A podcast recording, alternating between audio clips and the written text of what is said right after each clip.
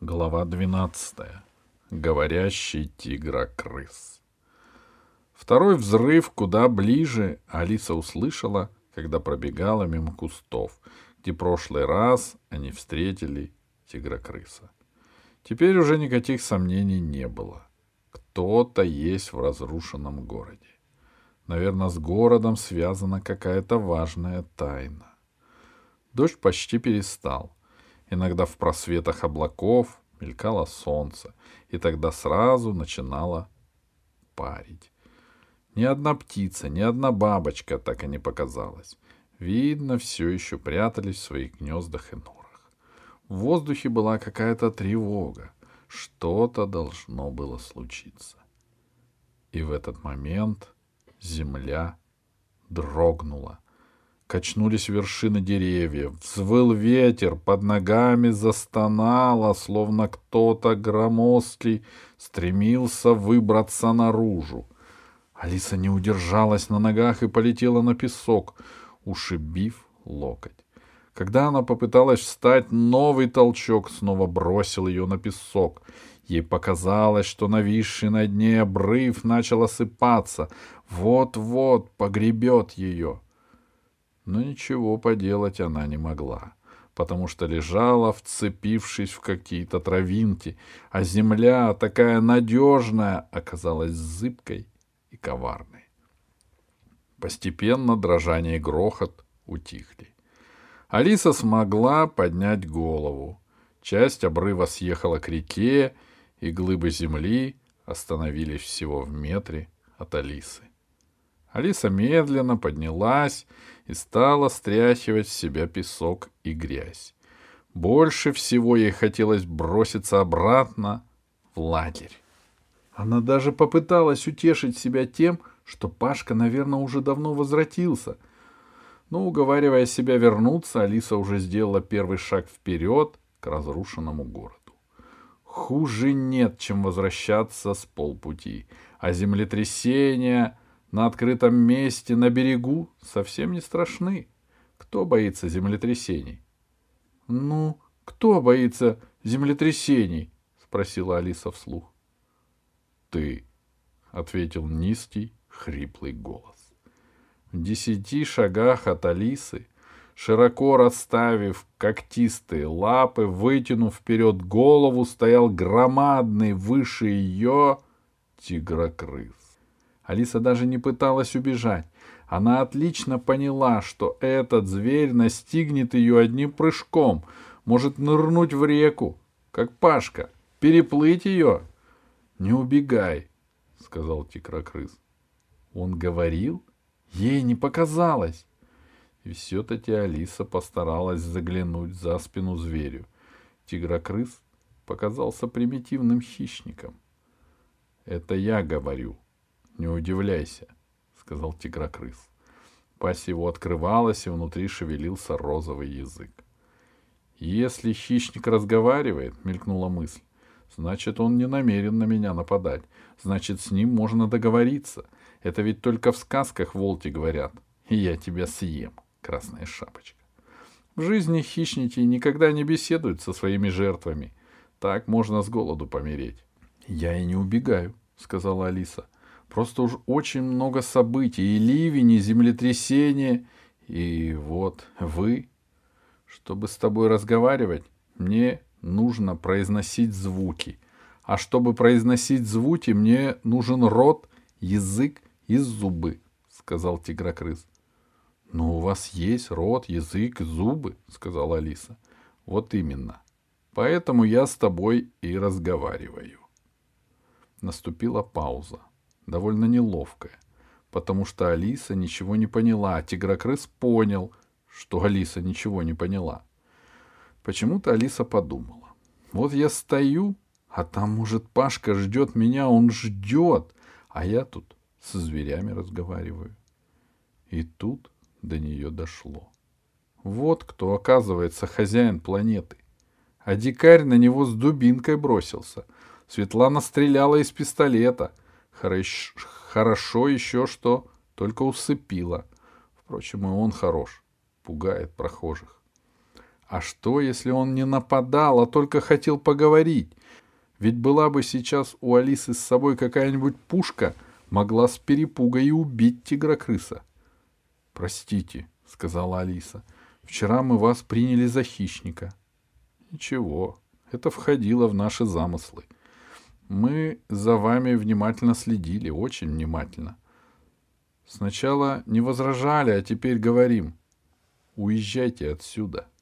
Вам ясно? А почему мы должны уезжать отсюда? Вы оказались такими же, как те, и чем скорее вы уедете, тем лучше. Даю вам три дня сроку. Тигрокрыс повернулся и скрылся в кустах. «Да постойте же!» — крикнула Алиса. Она бросилась вслед за ним, зажмурившись, потому что мокрые ветки хлестали по лицу, и не заметила, как врезалась в теплый шерстистый бок тигрокрыса. «Ой!» — сказала она, — «вы меня испугали!» «Я не пугал», — сказал тигрокрыс. «Я жду вопроса. Ты бежала за мной, потому что хотела что-то спросить. — Вы, наверное, сердитесь, что Светлана в вас выстрелила? — спросила Алиса. — Но ведь вам никакого вреда от этого не было, а Светлана защищала нас. — Человек, — сказал тигрокрыс скучным голосом. — При чем тут одинокий выстрел? Я о нем готов забыть. Мы недовольны людьми. Уходите. — Почему вы это говорите мне? Ведь есть же взрослые люди в городе. Я не хожу в город, рассудительно ответил тигрокрыс. Он был прав. Алиса представила себе, как такое чудовище придет в Жанглитон и попытается поговорить с туристом. Пришла бы в лагерь. Там есть пистолет, сказал тигрокрыс. В меня станут стрелять. Но ведь это только усыпляющий. Когда я усыплен, — сказал тигрокрыс со свойственной ему логикой, — я не могу говорить. Ты тратишь время. Скажи людям, чтобы ушли. Но мне же не поверят. Почему? Разве не все равно с кем говорить? Ты можешь говорить здесь с любым существом. Почему тебе не поверят? Но представь себе, я возвращаюсь обратно и говорю, что встретила чудовище, которое мне велело передать, чтобы все люди улетели с планеты. Теперь я ничего не понимаю. К удивлению Алисы, чудовище уселось на камень, подперло когтистой лапой морду и задумалась. Значит, один человек может говорить другому то, чего в самом деле нет? спросил наконец тигрокрыс. К сожалению, бывает и так, вздохнула Алиса. Значит, один человек может делать то, о чем не знают другие люди, и чего они бы не одобрили. Так бывает, осторожно сказала Алиса. Вернее, так бывало раньше, а теперь так почти не бывает. Тигрокрыс тяжело поднялся с камня и сказал загадочно. Никогда нельзя принимать решений, не посоветовавшись с виновной стороной. Пока Алиса обдумывала эту фразу, тигрокрыс ушел. Алиса вернулась на берег реки. Несмотря на разговор с тигрокрысом, она все-таки решила сначала отыскать Пашку. Плоскогорье уже близко. Странное животное. Совершенно не похоже на разумное существо, но ведет себя как хозяин планеты — может, в разрушенном городе раньше жили тигрокрысы? Подъем на плоскогорье оказался коротким. И вот она уже стоит на краю равнины, на которой поднимаются могучие деревья. Никого не видно. По заброшенной дороге Алиса пошла к развалинам. Впереди, где в прошлый раз они встретили дикаря, что-то чернело. Когда Алиса подошла поближе, оказалось, что это вывернутое с корнями громадное дерево. Комки земли были разбросаны метров на сто вокруг. За деревом виднелась широкая воронка, все, что осталось от развалин большого дома. Алиса стояла на краю воронки и оглядывалась по сторонам, стараясь понять, куда же могли деваться люди. Вдруг услышала знакомый уже глухой голос. Ты не знала о том, что здесь случилось? Алиса оглянулась. Никого вблизи. Голос доносился сверху. Где же прячется тигрокрыс? На торчащем высоко вверху корне вывороченного дерева сидела большая темно-зеленая птица. Это она говорила голосом тигрокрыса. «Как же я могла знать?» — удивилась Алиса. «Я же была далеко».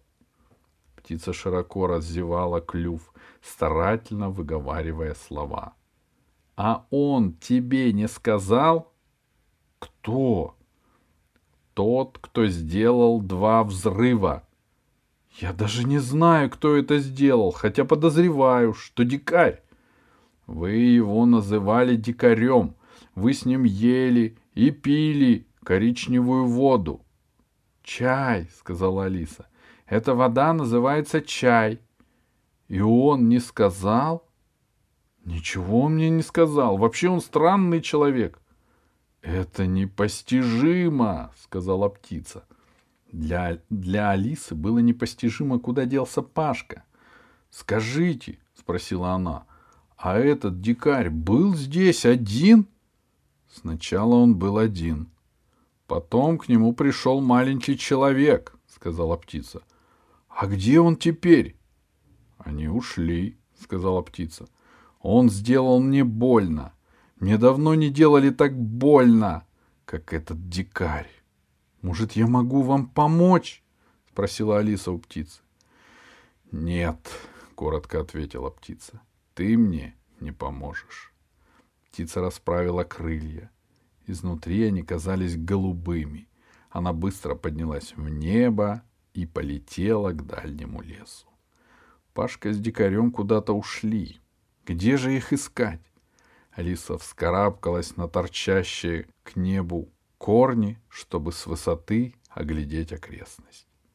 Вдали что-то блестело. Космический корабль?